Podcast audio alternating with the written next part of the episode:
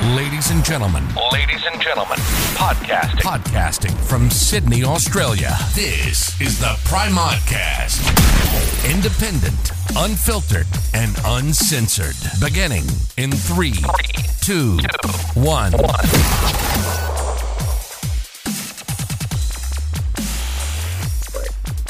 Senator Rennick, how are you?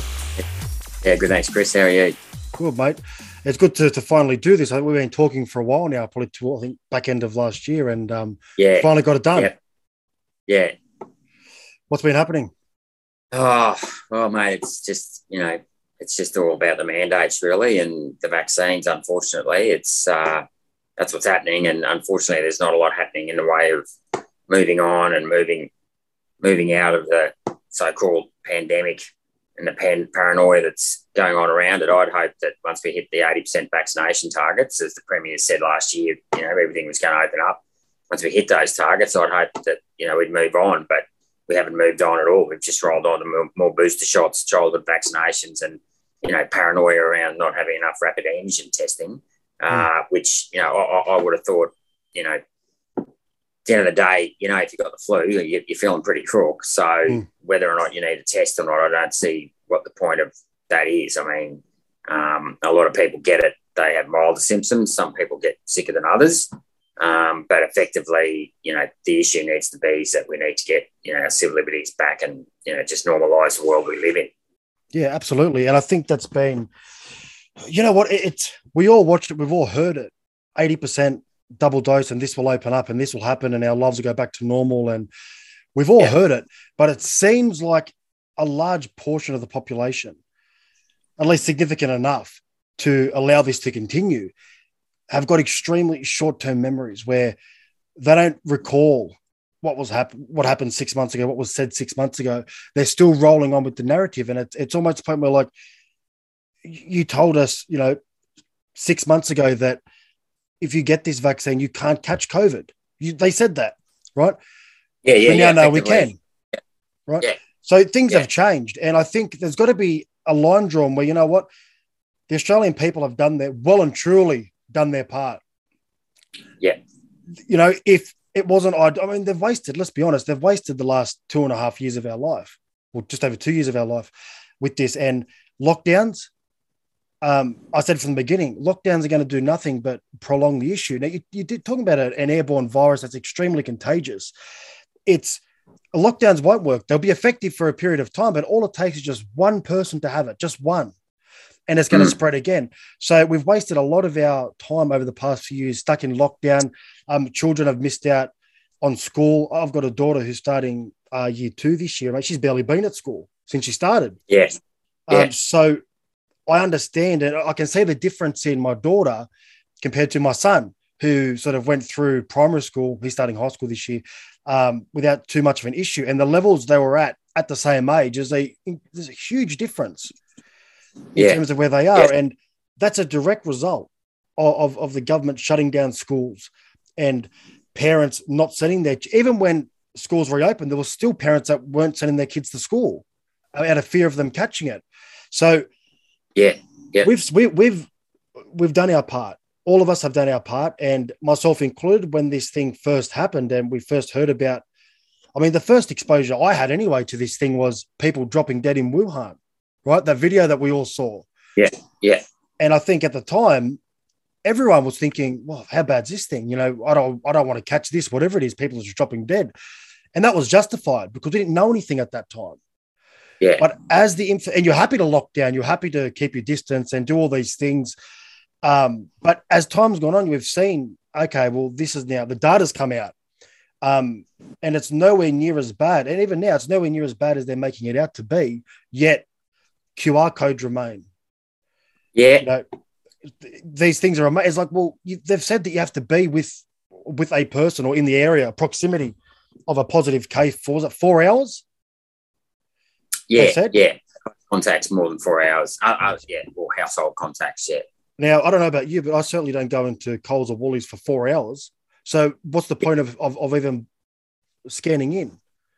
So, Well, well, well and, and so th- this is comes back to yeah the whole normalising this behaviour, which is what we don't want to happen.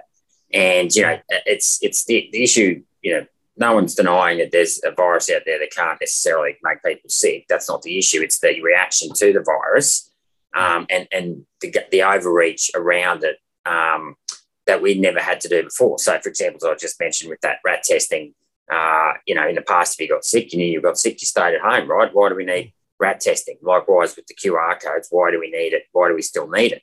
And that's that's a good example, I think, of whereby a lot of these rules and regulations uh, have been implemented for the sake of it rather than actually achieving anything. Because if they don't get rid of QR codes, isn't that effectively saying that you know you, are keeping the rules and regulations there because you want to maintain control of us rather than care about our health?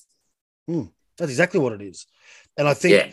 I think it's become more evident. You know, um, early on, I, I, was, I was starting to get very suspicious. And I think it was more so when the lockdowns kept extending, it kept extending. I'm thinking, well, you know, our lives are just the, the drastic change in how we were living um, up to that point. And I was thinking, well, this can't go on forever. I mean, it's a virus. Yes, it may be deadly to a certain, um, you know, elderly and, and the vulnerable in particular. Yeah. But as what, are all viruses. Though. That's that's the important thing. It's not as though this hmm. virus is new in the sense that other viruses and respiratory diseases aren't a threat either.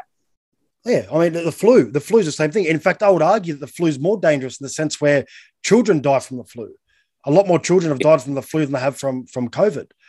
Yeah. Um, so, but again, you don't see any of this. You not even uh, social distancing. That's not even encouraged when there's a bad flu outbreak. There's nothing. It's you know what? If you're sick, stay at home. Otherwise, live your life as normal. So that started raising some questions, and it's become now where it's blatantly obvious, well, to me anyway, that these measures that are in place at this point, it's about controlling the people, not about controlling a virus, because they've tried this for two years and it hasn't worked. So it's about controlling the people. And you know what? Uh, there's yourself. There's a few of you that are, that are speaking up in Parliament. Um, and mate, Liz, on behalf of all of us, thank you very much because I think people need to understand that it doesn't matter whether you agree with the vaccines, whether you're supportive, whether you've had your three doses or you haven't that's not the issue. The issue is our freedom and our liberties are gone. And historically, governments don't give those back. That's exactly right. Yeah. And that's the thing now. We've set a precedent whereby every time, have we set the precedent? And I think the answer is looking like it's a yes, that every time there's a new virus or a new variant, we're, we're, we're going to have all this paranoia around the virus. And, and by all means, you know, yes, protect the elderly and, and the sick, the vulnerable. Mm. But you know, for the majority of the working, you know, working age population and the health healthy uh, population, you know, that they they need to be able to get on with their lives, um, or otherwise, you know, it, it's it's not good for the overall economy and society and and, and health aspects, mental health aspects, you know, children, you know, confidence, um, and and they're you know getting on with life. Yeah, and the, the vac- vaccinating, we'll speak about that for a moment. Not just the vaccine, but in general, the, the measures like they want me to uh, test my children twice a week on the return to school. Now, I can tell you now, there is absolutely no way in the world I'm testing my children twice a week. It's not going to happen. Um, yeah. And there's many of these things that are in place. Like I've done my best as a parent to, I guess, reassure the children that listen, it's not normal. Wearing a mask is not normal. Don't wear it. Don't have to anyway, but don't don't think you have to wear a mask because you don't. It's not normal. Testing yourself is hmm. not normal.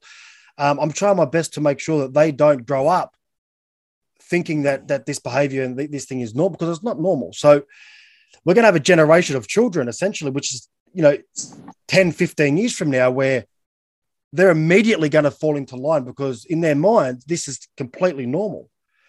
That's um, exactly right. Yep.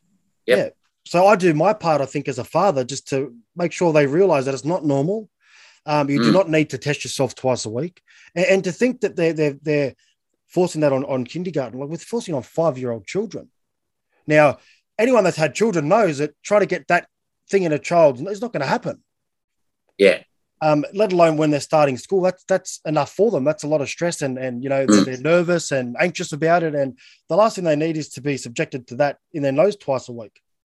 But I mean, this is what's happening. And and when you break it down and you say, well, listen, this virus really doesn't impact children, I'll say, yeah, well, they still get sick.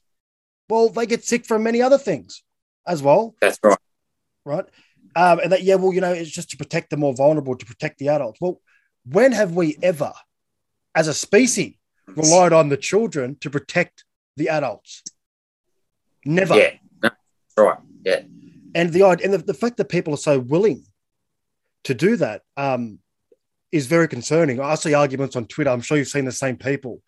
There seems to be a very vocal minority that just are ba- behind everything 110. percent I'm like, you're ruining the you're, you're ruining this country. You're part of the problem. I don't care Yeah. whether if you want to get vaccinated, fine. If you want to test yourself three times a day, uh, like a hypochondriac, fine. That's your your business. But don't force that on other people. Don't tell me what I should do, what I should do for my children, right?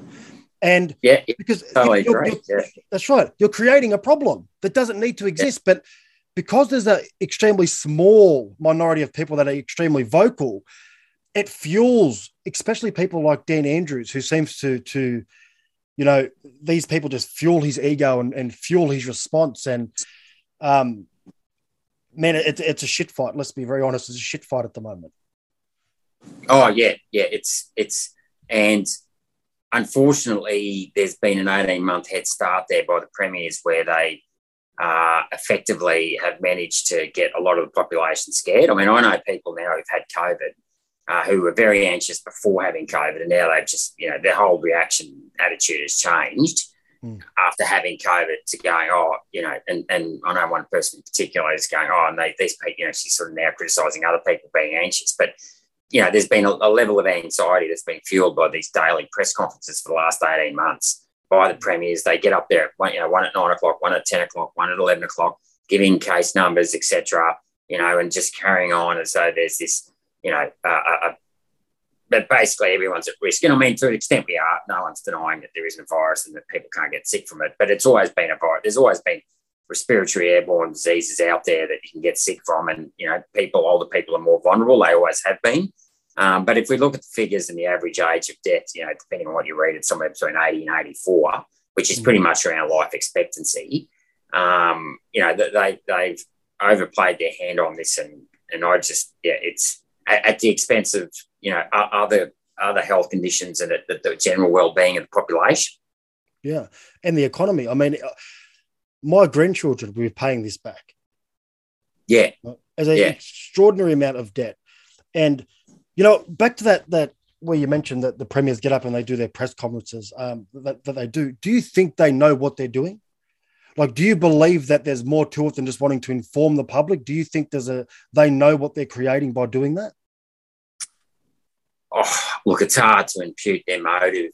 Um, uh, They'd have to be conscious of it at least. They'd have to be aware that's what's happening as a result of that.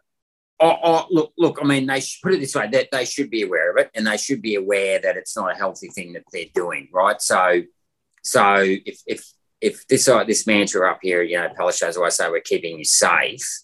Well, you know, it's not what just about COVID or all the other ailments that are going by. Because you know, we've got record crime up here in Queensland. You know, record crime, uh, you know, violence. Um, you know, our, our, and, and as in most other states, you know, the hospital systems are struggling anyway.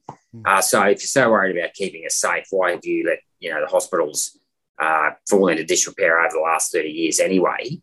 Um, so there's plenty of examples of where they're lying about that, but they, they should be aware of it. Um, and it's hard to believe that they're not aware of it after two years of this psychosis. Yeah, it's the messaging is so. You know, I guess I- I'll look at it differently to an average person. You know, for, for the average sixty or seventy year old who, you know, solely gets their information from the mainstream media, I understand why they're so anxious. I get it.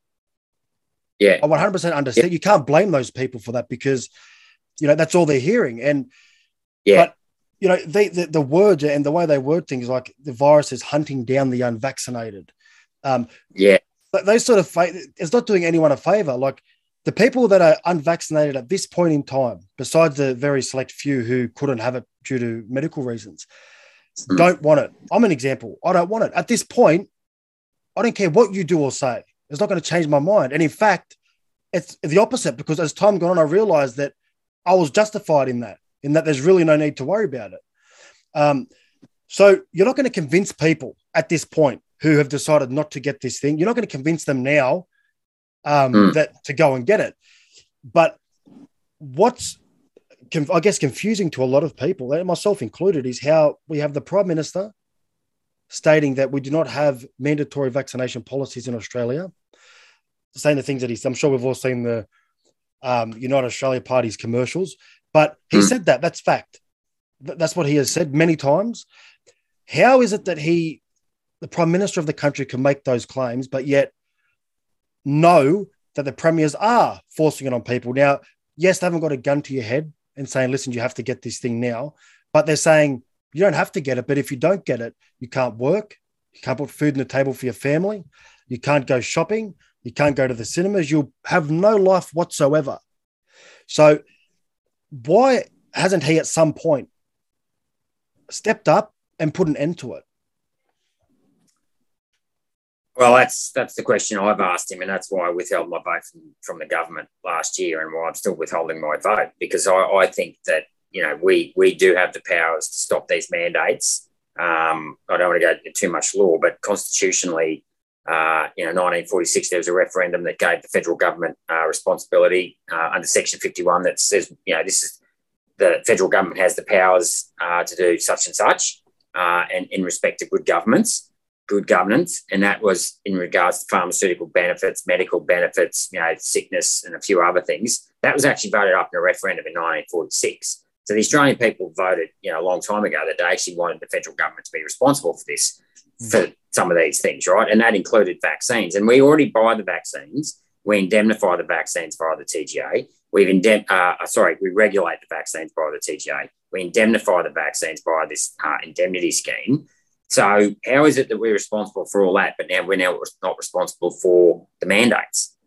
I mean, mm. you know, it's it's the same thing, right? It's around the vaccine rollout. So why aren't we? I think we are personally. My own number one. Number two, we've got the immunisation handbook that says you cannot be coerced into taking the vaccine, and you should also should know all the risks and you know, the downsides of taking the vaccine. Well, A, the vaccine's provisionally approved only, so we don't know all the risks yet. Mm. Um, and people are being coerced into taking it. So not only is there a contractual, uh, a constitutional issue here where I think we have the powers under the Constitution, there's a contractual basis as well where we have made it a, a, a oral or verbal contract via the immunisation handbook that says, you know, we can't force you into taking this. So then there's the third aspect that we, you know, we regulate employment law in this country. It used to be done at state level, but that was consolidated up under the Corporations Act um, and is now regulated through the, well, there's different laws, but, you know, the Corporations Act. So certainly in regards to corporations um, and Fair Work Australia, they're all federally um, run and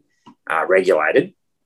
Um, we, we could easily, in terms of the private sector, put a, put a thing out in the Fair Work Act that says no employer is responsible for the transmission of an airborne virus because employers are now trying to say that you know it's not workplace uh, health and safety issue. And look, sure, in hospitals and aged care centres that may be the case, but you know, in the general day to day population, how does a small business going to know if a customer or you know if an employee got sick, where they got sick, or if a customer is is you know um, where they're going to get sick? I mean, they can't control the no. transmission of airborne virus. It is so silly to make them feel as though they're responsible for this you know, it, it's not like obviously if you're in a mining uh, company, you've got to make sure that people wear hard hats and, you know, high vis mm. shirts and know how to drive, you know, not drive their trucks or whatever, right? But, you know, I mean, there's, I mean, I'm hearing now that even fruit pickers can't get a job unless they're vaccinated and they're, they're working outside. I mean, these laws are ridiculous. So I can't answer the question of why the PM won't step step up and override the premiers. I wish he would.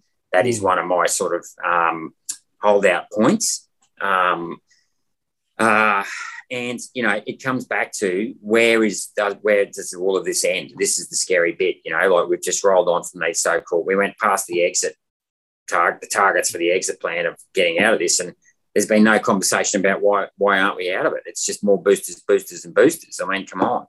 Yeah. yeah. Well, you know what? It's what's what's I guess confusing, and, and which leads me to believe that there's definitely more to it, is the fact that Pfizer themselves are working on a new vaccine specifically for the new variant. Right, we know that. Yeah. It's gone through trials at the moment, and they said about well March, I think March or April, it should be ready. Now, yeah. that's them indirectly admitting or conceding that listen, our vaccines aren't working. The current ones mm. aren't working against this variant. Yes. So, how can someone like Dan Andrews, because he's pushing for um, you know, the booster shot to be recognized as just the third dose in a in the Mm. yeah, right.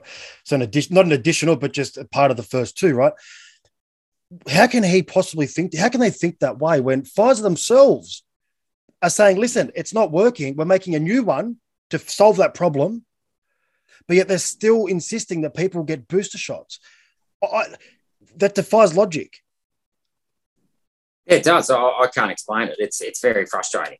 It's very frustrating, and it's like this this vaccine at the moment was originally created for the alpha variant. It was two years ago, and Mm. we've gone, you know, a heap of others, but mainly Delta and now Omicron. Uh, and you know, it comes back to so this vaccine that's you know being mandated is a out of date for a variant that's already sort of come and gone, uh, and has you know very short term lasting properties, if at all. Didn't stop transmission.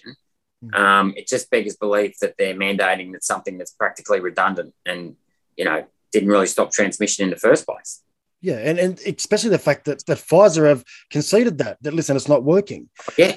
Immediately, as soon as they, well, in my opinion, as soon as they had maybe not just one, but you know, considerable amount of of um, transmissions from people that were vaccinated.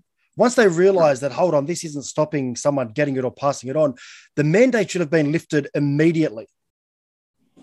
Yeah, Immediately. Right, well, yeah, yeah, I, I, yeah, I agree. I, I don't agree I mean, with mandates, period.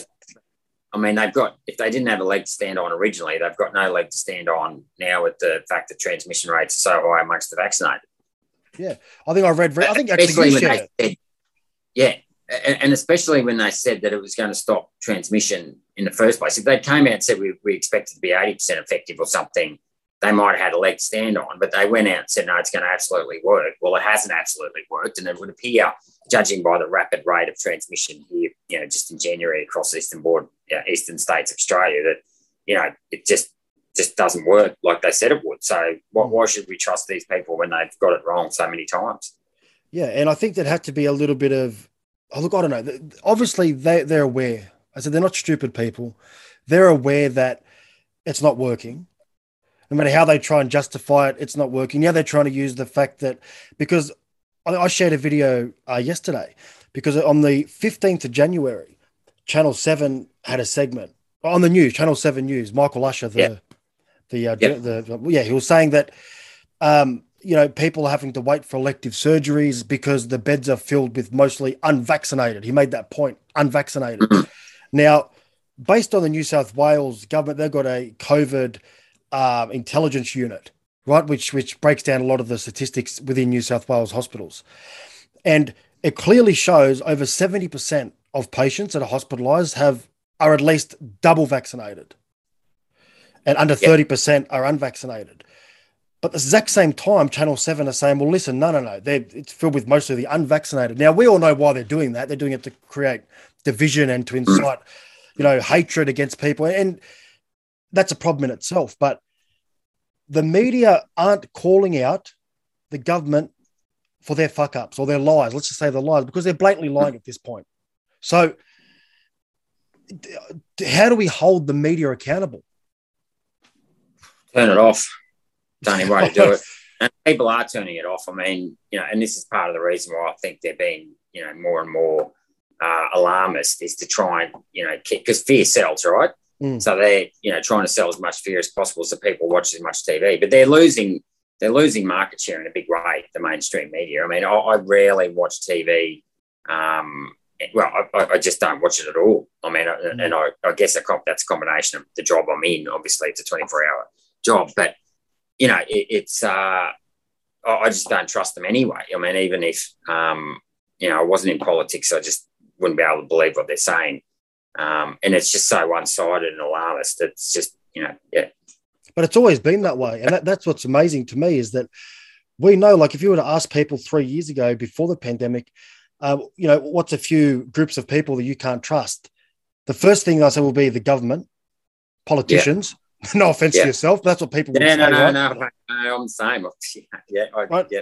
and then no the, the, the second group would be the media Yeah. but people know that, that, that these groups of people lie Yeah. and the fact is, is that all of a sudden you've got people that were like they know they lie but yet they hold on to every word that they say and they treat it like it's gospel. And for me, I, I can't work that out. I, I think it's a combination Yeah, of look, I, I, look, I mean, you know, I, I'm sure some people take it as gospel. I think a lot of people just do it because you know they've got jobs, they can't be bothered. You know, it's a lot of energy to go against the flow, push the counter narrative. Um, you know, they, I, I don't know that everyone who signed up necessarily believes it. They just, you know, the, it would have been interesting to see if the mandates hadn't come in, what rate vaccinations they would have got to. I always of the view that they might have got to 60 or 70%. Um, you know, 70% high, you know, tops and then maybe, you know, 60. But uh, um, I- I'm not convinced that the majority of people actually believe the media black and white, but they just, you know, they've got their lives to lead and they can't. You know, it's a lot of energy in, in pushing, yeah, pushing a counter narrative. It, it is hard work. I mean, I've been doing it, you know, for the last four months and it's not fun. Um, and I'm in the lucky position where I've got my job for another three and a half years, regardless of what I say. I mean, I'll get a lot of abuse in the meantime, but um, uh, but for a lot of people, you know, they need to be paid every day of the week, um, and they know that if they you know get it wrong, they lose their job. So that's you know, and, and that's where it comes back to this coercion with the mandates. It's you know they're lying this, and this is where they really are lying. You know, there's two angles to this. Is you know they're lying about how uh, safe and effective the vaccines are. Number one, and we haven't even touched on vaccine injuries yet, which is a whole other story. Mm. Uh, but they're also like lying about, oh, well, you know, and I know Greg Hunt said this the other day, we've got to 95% vaccination rates. The arguments, you know, there is no debate. Well, actually, there is a debate because you're at 95% vaccination rates. Why isn't there herd immunity? So, you know, but that goes to show their mindset is all about the target, the, the, the getting the jab into the arm, not actually stopping the transmission of COVID. Because if you want to have a debate about, you know, did these vaccines stop the transmission of COVID? Well, the answer is clearly no, it hasn't. Yeah, that's right. And Hmm. as I've as I've maintained from from day one, and and not based on my knowledge because I'm not a doctor, uh, but based on conversations I've had, um, and the biggest one was the one I did in August with Dr. McCullough. I think it was probably the first time that he'd spoken on or on anyone's podcast or any Australian media. Right. Yeah. Um, when I spoke to him back in August, and that was really what he said on that episode. People had just hadn't heard that before. So when he was saying that, you know, you can still get COVID and pass it on. This is back when we're talking about Delta. And he was right. For some reason, that people make out that you can only pass on, catch and pass on um, Omicron, and that's not true. Mm. We were seeing that with Delta as well towards the end. Um, so he was making these points back in August and and saying all of these things about the children, the adverse uh, reactions that children are going to be experiencing, and everything he said back in August has happened or is in the middle of happening. And Yeah. you know, but he, he'll get slammed as, as he does, get slammed for spreading misinformation. It's like, well, hold on a second.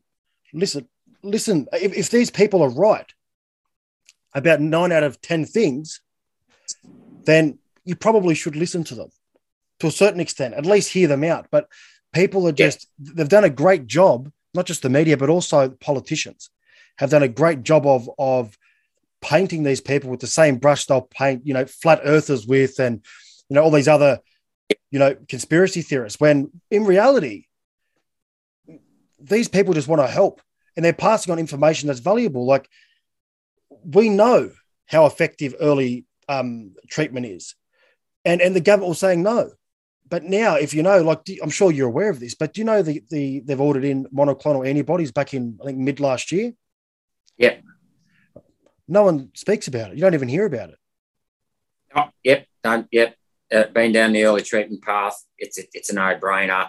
You know, and, and to me, it should be early treatment first, vaccine second, from the point of view that, given that you know it's a it's an airborne disease, um, well, not a disease, you know, virus. Sorry. Mm. Um, mo- most healthy people who get it, you know, their immunoglobulin A in the in the mucosal system will will kill the virus, right? So Mm. wouldn't you be better off focusing on the one or two percent of people that get sick, sick or you know, you know, sick from the virus, rather than try and vaccinate 100 percent of the population, lock them down, destroy their livelihoods? I mean, the impact on that is so much greater than if you actually dealt with people who actually, whereby their immune system, their mucosal system, didn't do the job that you know most people can do, Mm. um, and then deal with it that way.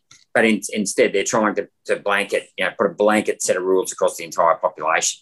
And, and, and to the extent now where they're actually gagging doctors and nurses, uh, which is another element of government overreach, which is just disgusting and intolerable, is where you've now got the bureaucracy, uh, many of whom have never worked in a front end setting in a hospital, dictating to doctors and nurses how they should be treating patients. I mean, that, that is just, and you know, there's a couple of, you know, we're destroying livelihoods, right to work, we're overriding parental, um, you know, rights in terms of, you know, basically there's that much pressure on getting children vaccinated. Um, that's that's being destroyed. The doctor patient um, relationship, you know, there's been no respect given to that, and government overreach in all of these areas is just going on too too far and too long. Yeah, and look, when you've got all of these things in combination, when you've got the gagging of doctors and nurses, when you've got doctors and nurses that have openly stated publicly that they're scared to speak out, when you've got police officers who are resigning and going on long service leave yep. because they don't want to implement these mandates on the people. Like, can you imagine a police officer who, who's got a moral compass having to find people for not wearing a mask or yep. for, you know, not having the mask pulled up correctly when drinking a coffee? I've seen police in videos check the contents of people's coffee cups. Right. Yeah. Now, to make sure there's coffee in there and they're not just holding it for an example uh, as a reason to not have the mask yeah. on. Like that's madness, right? Yeah. And when all of these things are happening, when there is clear and blatant censorship, I don't care whether you support, as I said, love the vaccine or you don't, but you censorship is a serious problem to democracies, huge problem. Yeah. And and what you're seeing is anyone that dares to speak out against it, Dr. McCullough, Joe Rogan, mm. Dr. Malone, they mind you, experts besides Joe Rogan, he's a host, but the other the doctors he's speaking to are experts, right? Oh yeah, yeah, yeah, that's right. And he does interview experts. He's not, you know, he's uh, that, that's what's annoying is that they're upset because they're saying, you know, he's spreading misinformation. Well, mm. you know, the guy's talking to some of the most, you know, experienced, credential uh, immunologists, heart specialists in the world.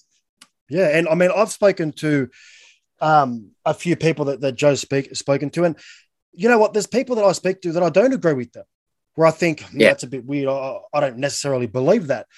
But instead of me saying, you know what, to everyone, I'm not going to, you know, don't don't listen to this person because they're spreading lies. You know what I do? I open up my own mind and I think, okay, I'll try and look at it from their point of view. I'll do the research that they've asked me to do, and I'll see if I can find, uh, you know, find anything to back up what they're saying. But that's not happening. What's happening is uh, he said that you know this isn't effective and this is better uh, censor him, cancel him, just deplatform him. They're not willing to debate. Like, when's the last time you've seen an expert, a health expert, come out and openly debate doctors like Malone and McCullough about it instead of just wanting them to be silenced? No, you don't. You don't you see don't. it. That's the way you know the left work and all this stuff is that you know they want to cancel you know discussion uh, rather than have a genuine debate. And yeah. and you know, all, all you got to do, you know, and it's not just in health; it's in other areas as well. You just got to ask them for the data. You know, not not not research papers were full of alarmist terms, which is just basically double speak for propaganda. Mm. Show us the data. Um, and you know, a lot of the time, and even the science. I mean, I, I must admit, there was a great um, interview last week with John Campbell and um, Robert Clancy. I don't know if you watched that at all, but you know, Robert Clancy is an immunologist who really knows his um, stuff, and um, uh, you know, just just the amount of information I'll get out of that that just hasn't gone mainstream in the last two years was just such an eye opener. Mm. Um, uh, and but you know, you can't really have those debates where you get shut down. You know, then just and you know they use calling anyone that questions these COVID vaccines, which is new technology, right? And you know, it's arguably not even a vaccine; it's gene therapy. Um, uh, you just label an anti-vaxxer, which is very annoying. I mean, you know, I've been vaccinated for everything other than the COVID vaccines. Um, my children have. Um, it's never been, you know, my main speech never meant, mentioned the word vaccine once. It's only in the last sort of six months it's the mandates and the injuries, especially the injuries yeah. as well, which we haven't sort of touched on a lot. But you know that in itself as well. I mean, we've been talking about how ineffective the vaccines have been, but we, we've also should should note that they have you know, caused more injuries in Australia, five times more injuries, reported injuries in Australia than all other reported injuries from 100, the other 128 vaccines since 1970. I mean, that in itself is a massive red flag that is not being touched on at all by the media. Yeah. Now you've been over that for months, so I often get a lot of very good information from your Telegram. So thank you for that. Um, yeah. Because you know what, there's a lot of what you do, and there's a few others that do it. George Christensen does it very well. Is yeah. produce data and statistics and science, not just your opinion. So you don't write on Telegram and say, "Listen, um, this vaccine is causing you know reactions that we haven't seen for the last 40 years all the other vaccines combined you're not stating that what you're doing is you're showing the data and then making that claim so yeah. um, that's what people need to see um, so i'll let you speak about that a little bit because you're all over it you know much more than i would so what are you seeing in terms of the tga so the tga have a very similar system um, to the was it VAERS system over in the us yeah yeah so how, how does that work? So it's, it's obviously self-reported um, from the person. Now, can well, no. So or? traditionally, so traditionally, about ninety-one percent. This is prior to the COVID vaccines. About ninety-one percent of all adverse event reports were reported from medical professionals, including pharmacists. Right. So you know the bulk, and I suspect I, I don't know what the numbers are going to be like with the COVID vaccines. You can self-report, but technically speaking, you know if you can get your doctor to report, that's better.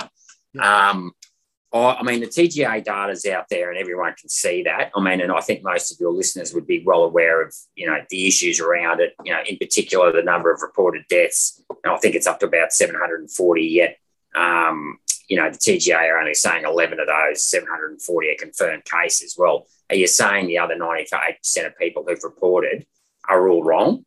Um, and one question I've got to get out of the TGA is how many staff do they actually have looking at adverse events? Because I suspect they haven't even got enough staff to look at these adverse events. I mean, given the sheer volume of adverse events, like over 100,000 now, in pretty much the last eight months, um, I doubt that they've even had time to look at all of the details. But um, you know, there's heaps of information on that. What what I'm around that I don't think a lot of other people would be is the personal experience of so many people who've been injured by the vaccine, which is one thing.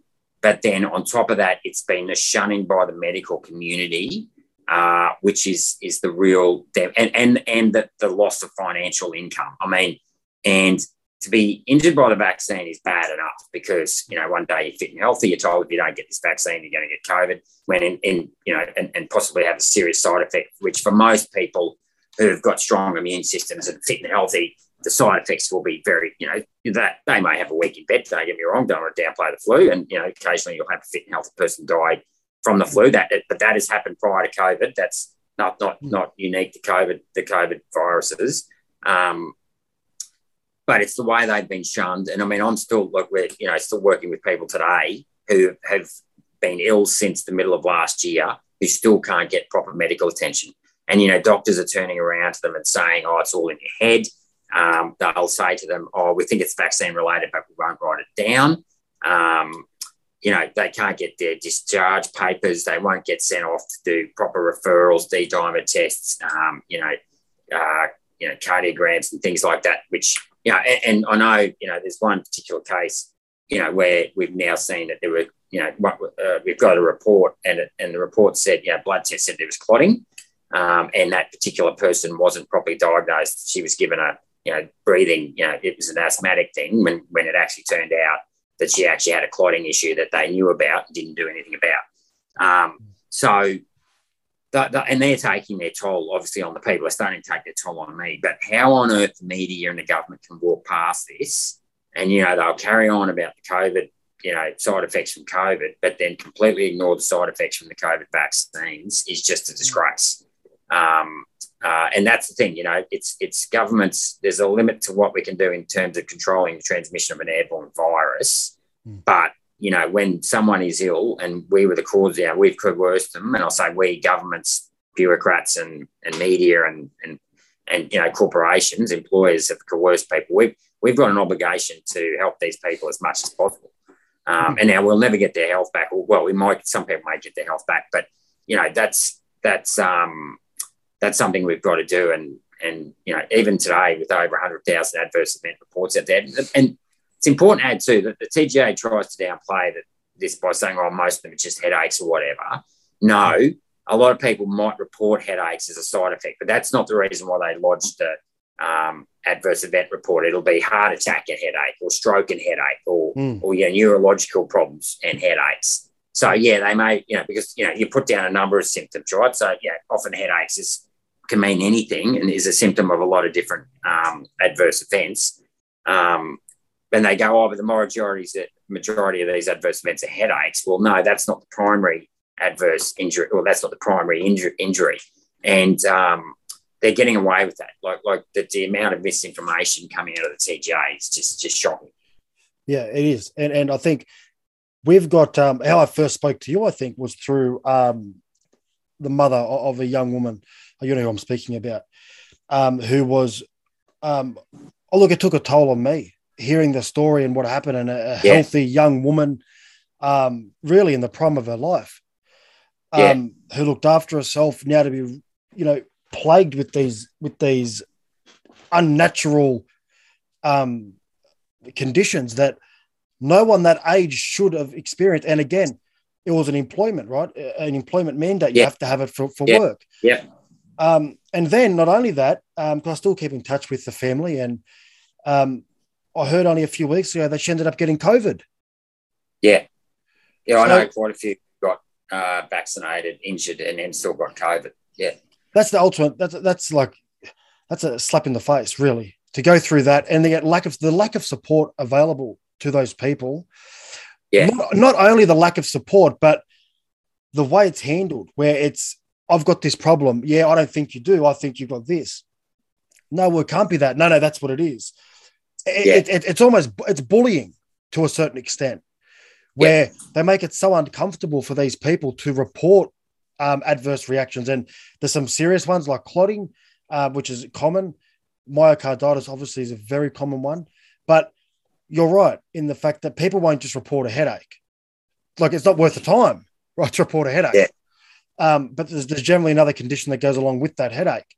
But to dismiss that, I'd love to. I'd love to know how the TGA do that, like in terms of what their process is for breaking them down and actually determining whether it's related or not. Because to me, if a 20 year old gets the vaccine and then within two or three days has myocarditis, I'm sorry, but that's because of the vaccine. Oh, absolutely. And, and these are the stories I'm hearing. Like I knew one uh, young man, 30 year old, got vaccinated on the Friday, sick over the weekend, paralyzed down his right hand side by Tuesday. Oh. Well, you know, and, and I've had a, a- a conversation with Skerritt, the head of the TGA, about this, and he denies that it was a result of the vaccine. I said, how can you? I mean, he hasn't even diagnosed the guy. I said, how can you say for sure that it wasn't the vaccine? And whenever you know you do these testing, these medical trials, you've always got to assume any adverse event when someone's been vaccinated is a result of the vaccine. You've got to prove that it wasn't the vaccine, not the other way around. But I'll give you another example. There was a lady that contacted me, was ill after the first shot, the Pfizer, um, and got the you know uh, you know the shakes and the you know had troubles walking. Uh, told the doctor. Doc said, "Oh, don't worry about it. It's not vaccine related." So you know she she trusted the doctor. She got the second shot. Bang. You know she she couldn't walk. Um, then the doctor at least sat down with her and they lodged an adverse event claim with the TGA. Um, not claim, sorry, just a you know report statement. And then she heard back from the TGA about five weeks later, and they rang up and said, "Oh, we don't think it's uh, vaccine related." And she's a pro-vaxxer. This lady was pro-vaxxer. She even got a daughter, sixteen-year-old daughter, vaccinated. But that's when she just said she said she got suspicious because she said the TGA had never rung me once to to talk through the diagnosis. You know, diag- my diagnosis with my doctor. They just looked at it and said, "No, it's not TGA." Uh, not related to the vaccine. And the way they justified it is, is that when Pfizer did their initial trials, uh, and you know they, they were too fast, not long enough, and many of your listeners would well know that there's been um, data from the post post marketing surveillance data that has shown a lot more adverse events and a much broader range of adverse events. Well, in the initial trial, they said, "Oh, it was only this side effect, this side effect, and this side effect, right?"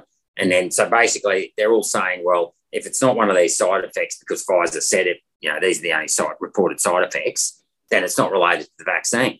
But of course, this is the stupidity of it is that effectively the trial, the Pfizer trial only went for about two or three months. Um, you know, it had 22,000 in each group, so about 22,000 people. But clearly, we know now that there are a lot more side effects than what was initially reported. And let's not forget, Pfizer is one of the biggest convicted corporate criminals in you know Yeah. history. um, and yet somehow we're, we're, we're asked to believe these people. Um, so a lot of people like, and that's the excuse the TGA use. Oh well, it's not a recognised side effect. Who, who decided what was a recognised side effect? Pfizer, the manufacturer. Do you think they've got a vested interest in coming out saying these are all potential side effects? Of course not. So you know the whole point of the TGA and the FDA in the states and that is to actually you know go through and and test all this data with a fine tooth comb to make sure that it all stacks up. And if you followed um, uh, Senator Ron Johnson, you know, initial Senate hearing last year with Maddie De Garay and Brianne Drinnan, I think her name was. Yep. Uh, you know, they, they, were examples of whereby you know they weren't picked up in the trials. I think Maddie De Garay was reported as as you know stomach issues uh, when she's actually in a wheelchair being fed through her mouth, and they just you know down downplayed the injury as a stomach issue. Uh, and then Brianne, I think her name is she got seriously ill, and um, AstraZeneca just dropped her out of the trial, never followed up, and she was never reported. Her side effects were never even reported. So, um, and I mean, if I can, next time I've got a COVID committee hearing, um, that that's the questions I'm going to be putting to the TGA because they should be, with, the, with regards to the post marketing surveillance data, that's a red flag. Uh, we've had these hearings whereby you know we know people have had their adverse events downplayed. That's a red flag. Um, so yeah, and then the fact that you know the head of the uh, uh, Pfizer, um, can't remember his name, he said last year, you know, it, you know our vaccine's 100% effective in stopping transmission. Well, that's another red flag as well because they've come out and made statements that just can't be backed up. Um, no. yeah. It's bizarre to me that I said I'm not a doctor, I'm not um, a qualified, I'm not a scientist, but as you said, the red flags are so blatantly obvious. Now, if you have a product that requires what are they saying every three months the intervals for the booster shots? Oh that's yep yep yep yep that's right. Yeah. Now i'm sorry if you need that's four shots every 12 months. Yeah. If you need four shots of something every 12 months for the foreseeable future i'm sorry that's not effective. I don't care how you look at it it's not effective. Yeah. and and let's not forget too you need three weeks to start there before they even count you as vaccinated because mm. for the first three weeks it takes three weeks to kick in. That's right. You know and, and, and let's not forget, in that three weeks, they're saying that they haven't got enough antibody. So the vaccine hasn't produced enough antibody to be effective against the antigen, right? Or, yeah. or the toxic spike protein that they've put into you. So that means, uh, you know, then, so the question then goes back to, well, so you're saying that I've got to let this spike protein run around in my body for three weeks before the antibody that's supposed to come and save it's going to be effective? What's going to happen to my body in that time? Yeah, and, yeah. that's that's that's the real issue is the spike protein. That's what causes the things like myocarditis. Uh, to my understanding from conversations I've had yeah. with the people who do know, um, you're essentially taking on one of the worst parts of the virus um, in the vaccine, and you're taking that on. Now, for a young person, they don't need to take on that risk. It's not necessary. Um, now we're yeah. seeing them vaccinate five, you know, was it five to eleven year olds? Why? And I've asked that question and I, mate, I try and listen. I've tried my best to get uh, doctors from the other side of the fence on this show to have a chat with them. I've tried. Um, Dr. Sandro from Victorian uh, Victorian Health, CEO of Vic Health. I've tried. He's very vocal on social media, but doesn't seem to want to speak. Um, and I'm not going to look. I'm not a doctor. He's a doctor. I'm just going to speak to him and get his opinion on things, see how it differs from what we're being told. I want to get both sides of the story, but the problem is they don't want to. They don't want any part of that right? Mm, so no, no. they don't. Yeah. Um, I've tried um, facilitating a debate between uh, Dr. McCullough and a few doctors, um, Australian yeah. and international. Um, I'll, I'll, simply just give them the platform to do that and they can chat, uh, but they don't want to do that. McCullough's happy to, but the other doctors don't want to. Mm, that's exactly right. Like, yeah. What are you scared of? Like, what are you worried about? And, you know, the government would know at this point, and to assume they don't um, look, you'd be a moron if you think that the government don't know something suspicious. But they're the effort they're putting in to cover up the vaccine adverse events, the the fact that the vaccine is failing. Make no mistake yeah. about it, it's failing. It's not working. It's failing. And the longer the longer bet- people go between shots, the worse it, the worse it gets. So the effort they're going to to cover this up is very suspicious because mm. Pfizer itself is a private company. They're not a government run organization, they're a private yeah. business. So, why are the government so hell bent on protecting them from, first of all, liability? um, and, just making sure that people get this thing in their bodies, even though they know that Pfizer are creating a new one for this variant. They're still pushing the third shot. Like, what is it? What's going on? That's the question I think everyone has, but because it can't be, it can't be. Um, they're not naive to it. There's no way they'd be well aware that something's not right, and they're, you know, there has to be a reason for them. Either they're gaining something, the government are gaining something from it, which could be control. Um, Yeah. I don't know. I can't work that out. That's the question. Oh, look, I, I, I can't answer why you know they're covering. I mean, you, you know, there's a lot of you know, it, it, they might want to admit they're wrong. You know, there's money. People, you know, like the media make a lot of money out of advertising. Um, you know, the pharmaceutical companies are paying doctors to, you know, I mean, and, and doctors do get paid for every, uh, and pharmacists get paid for every injection they get, so they love it. So there's some doctors with a conscience who have stood down and done the right thing. Some doctors are gagged, but then there's other doctors fully on board. Um, uh, and a lot of these doctors aren't necessarily immunisation specialists or anything like that, or, or, or uh, immunologists either. But you know, they still good. Um, but the other thing too, and I've, I've, just picked this up in the last. Well, I sort of knew about it, but I've never really, you know, I never really thought about it. But with the protein-based vaccine, the amount of antigen that's in that vaccine is is already quantified and specified. With the genetic vaccines, so Moderna, Pfizer, um, when they put that mRNA into your body, coming back to this three-week period before you know supposedly you get enough antibodies to kill the spike protein, you don't know. It's an unregulated amount of antigen because you don't know how many spike proteins are going to be produced by your body and for how long and where all those spike proteins ends up going. So that, that is that is an experiment in itself, right? Forget the fact that the trial data from Pfizer was very flimsy to begin with, you know, which is sort of statistical, you know, sampling population thing. The actual science of like you're taking the other thing is so this Pfizer one had to be stored at negative 70 degrees. Yes. You're putting a, a, vaccine that had to be stored at negative 70 degrees into a body that's 37 degrees. There is a change in temperature of over 100 degrees. Yeah. How do you know? Now, the world gets upset about climate change when the atmosphere is going to potentially change by one degree and the world's going to come to an end. Well, and how do you know that the uh, this this nanoparticle, you know, very minute, you know, mRNA molecules that are clearly highly um, vulnerable to temperature change and unstable if they've got to be stored at negative 70 degrees. How do you know they're not going to deform or become damaged when they're put into a much warmer body? Number one, or if they do manage to come in and get into the cell and then translate properly uh, into a protein, that that protein is going to be created exactly as the protein, as a spike protein that was intended, and not as um, some other malformed spike protein that is even more toxic. So there's all these variables that that I'm not convinced has been researched enough, and certainly there is no way, given all of those you know under, uh, unquantifiable risks, that you should be rolling it out across six billion people. Um, number one, uh, at least once, let alone mandated for multiple boosters, and certainly not into our children. So. You know, it, it's um, and you know the other thing is, of course, this only ever goes into your blood immune system, not your mucosal immune system. So it, a lot of the immune, it, you know, most it produces immunoglobulin G, um, but your mucosal system uses immunoglobulin A. So a lot of it, you know, doesn't even come across and act as a preventative, hence the transmission, which I did touch on before. But so there's all this these risks. And the other thing is, I don't know if anyone understands biology, but you know, you're taught as a first year science student, and I had a crack at science there for a while. You know, the DNA stays in the cell nucleus and the mitochondria. Uh, the RNA stays in the in the cytoplasm of the cell. Uh, The RNA does not float around outside the cell, right? And that's what they're doing. They're putting this mRNA, albeit it's covered in a lipid coating, outside the cell in the hope that it's going to travel inside the cell. But what happens if not all of that mRNA actually goes into a cell and it's just floating around your bloodstream um, as a new toxic? You know, and so all of that's unknown as well.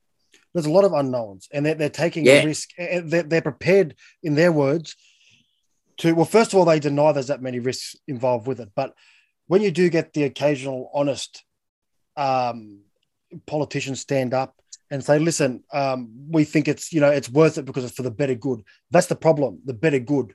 They keep saying that, and that's how they Hmm. justify mandates and all the rest of it. But Yeah. um, it is very experimental, even in the sense where it's not like a traditional vaccine. Um, it is Yeah. gene therapy, but that's exactly what it is. People say, "Oh, that, that's just mis." No, it's- that's exactly what it is. It's a gene therapy.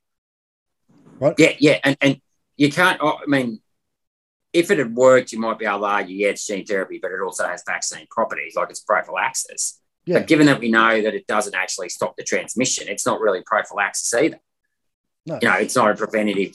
Um, so, so at best, it's it's a treatment, um, and it's a treatment that you give to everyone who doesn't need it. Like to me, you shouldn't be giving treatments to healthy people, especially um, as we just said, an undefinable risk. A treatment with a, such an undefinable risk that could have, you know, well, at best, we'll have short time, short term protection at best, you know, Mm. three months, um, if you believe it works that long, for unknown uh, long term consequences. It's just the whole risk profile's upside down as well.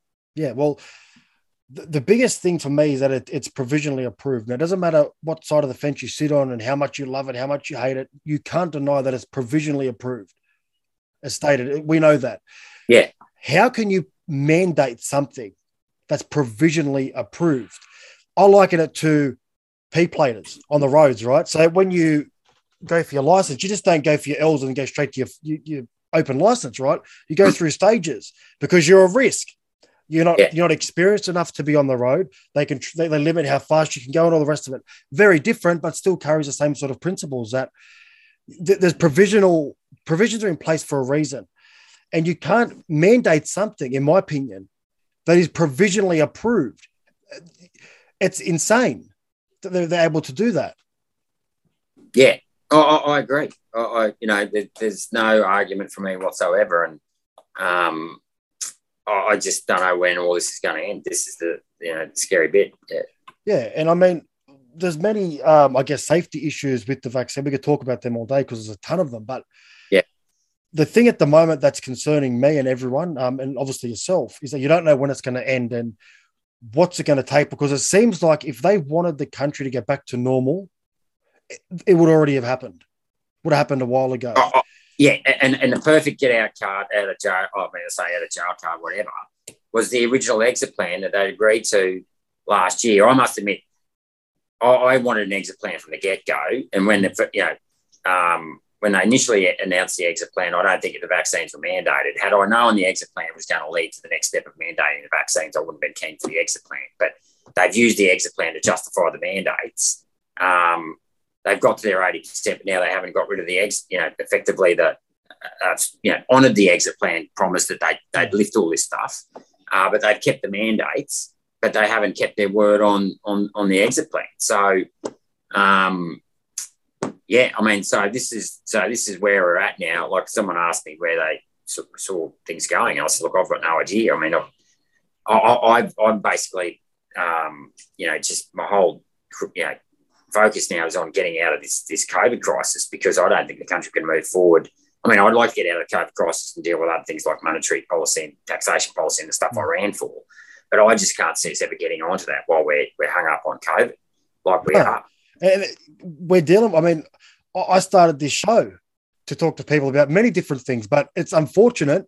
Um, but it need look, it needs to be discussed anyway. And these these conversations that you and I are having are extremely important Yeah. um, in the grand scheme of things. But um, I'd love to be talking to you about, you know, what are you doing on the weekend and, and all sorts of different things. We could we Yeah. can't because this Yeah. it's so um, it just it dominates the headlines. It's dominating everyone's. You know, school's gone back. That's the thing that parents talk about instead of you know being excited your child's starting school or you know he's got up Yeah, a year or it's not People there. are anxious. People are anxious. I I mean, I've got kids as well, and I- I'm anxious about the masks. I'm anxious about, you know, are they going to sneak a jab into my eldest son who's, you know, um, Mm. uh, you know what I mean? Like, I, I don't want, I shouldn't be thinking like that, you know. And these are schools; they're not hospitals, you know. And I mean, this is they'll, they'll be the first, you know, the left will be the first to criticise us, saying, "Oh, who are we to have a conversation? We're not doctors."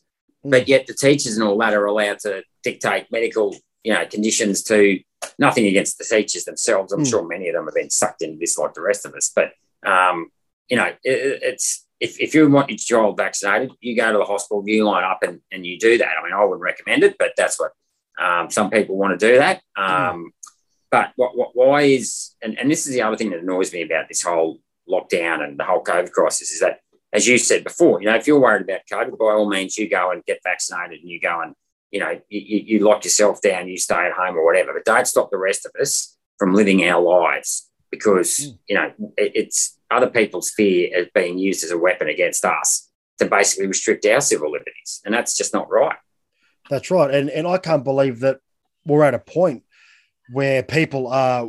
I'm very surprised this has happened, period, because what I noticed was leading up to this, there was like people are very progressive and we wanted, you know, equal rights for pretty much everybody.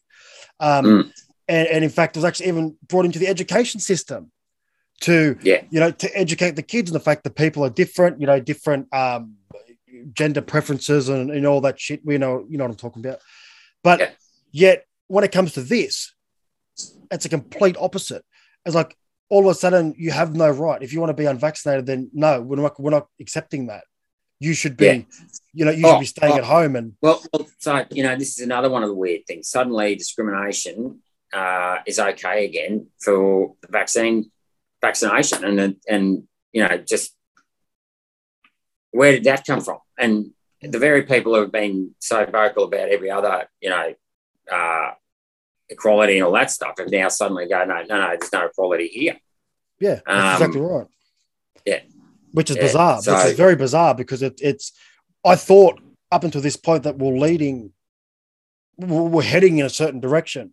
Um, and it just goes to show you that we, in fact, we weren't. We aren't more progressive as a nation, in my opinion, because if you were, it'd be consistent across the board. Yeah.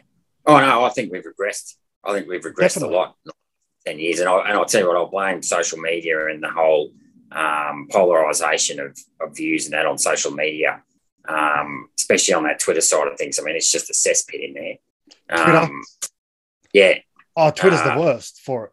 Yeah, yeah, and, and that's the that's the the, the uh, social media of choice for many in the left, but they they're, they're just feral. You know, I rarely go on because the, the amount of abuse you get um, is, is just staggering uh, from the so-called, you know, people that you know want equality and everything, and you only want equality if you agree with them. But uh, you know, yeah, that's right. You, you think Twitter's bad? You want to uh, jump on TikTok? I put out. Oh, right. Oh, that's the worst. Believe me, it's, it's yeah, right. Ten times as bad as Twitter. So I put a video out on TikTok, and um, it was me complaining that um, I went to the beach and I got sunburnt because other people weren't wearing their sunscreen, and I called them um, anti slip slop slappers. I was just taking the yeah. piss, having a bit of fun with it, right? Yeah, um, yeah. And, and, you get away with it because the the algorithm can't detect sarc- uh, whether you're being sarcastic or not. So it thinks that I'm being serious. So it's great trying right. to get my videos removed, right? Um, yeah. But the comments, oh my god, you think Twitter's bad? And I'm telling you, TikTok is the worst for it. It's right. terrible. Right? But I, I mean, announced it. Yeah, I, I must. Um, yeah. Oh, it, it is, but yeah. it is. I, I get a, a, stir out of it, and um, you know what? It's it's funny because I'm just carrying on the way they're carrying on. But yeah. when they when they have a go at me, I think, well, that's how it's ridiculous, isn't it? Well, that's what you're yeah. pretty much saying to me. That because I don't get vaccinated, your grandmother's at risk. What?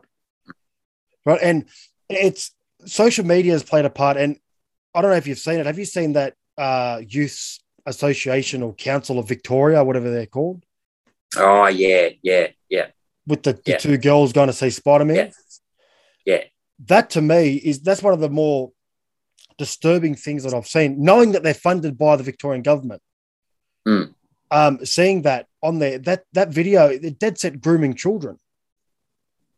Well, well, I what uh, piqued me, and I, am not happy with this as you know, father of three parental rights override government rights. We're not we're not co-parenting with the government here. And when that in that ad it said, "Oh, you're 14, you can choose whether or not you want the vaccine."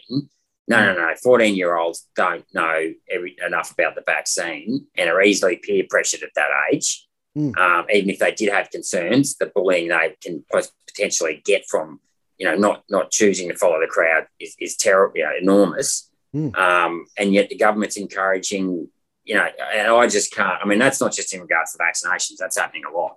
Yeah. Uh, how the government encouraging younger teenagers now at 16. You know, yeah, you're getting closer. I'd still argue even 16 is too young. I'd, I'd say 18. Um, well, I say 18, 16, 18, depending on circumstances. But, mm. um, you know, 14, no way. No, absolutely not. And but that just goes to show you that that's that's where we're at, and, and that's very concerning. Because think about Yeah. it: if you and I were to make a video on TikTok, me and you were going to the footy or whatever together, and we see a Yeah. fourteen-year-old there, and we're talking to them, and um, you know, saying, "Listen, you don't need to get vaccinated. It's your right to say no. You don't need the vaccine." Can you Hmm. imagine what we would cop for that? Exactly Yeah. the same thing, but just an opposite message. Instead of saying, you know, you're old enough Well- to make your own decision. You saw you saw what happened to George Christensen. He came out and said to Mm. parents, "Don't get your, children vaccinated," and he copped it. Yet every other politician for the last twelve months has been saying, "Get vaccinated," and Mm. that's okay. So why is it when George had a different opinion than everyone else, he's not entitled to his opinion? You know, That's right. and, and and you know, there's been other. You know, he had colleagues that came out and criticised and called him conspiracy theorists and said they should listen to the experts. But which experts? Because as we know, there's other experts that don't think you should get the children vaccinated. Um, and you know, I always don't like it when politicians say listen to the experts because our job, certainly in the Senate, um, and I think it's even in the lower house, should be uh, reviewing and critically analysing what the experts say, especially when those experts have been in the bureaucracy their whole life. Many of them have conflicts of interests that you know would suggest that you know it's in their interests to you know sell as much you know get you know uh, you know get the vaccine out because they make make money from it Mm. um, directly or indirectly.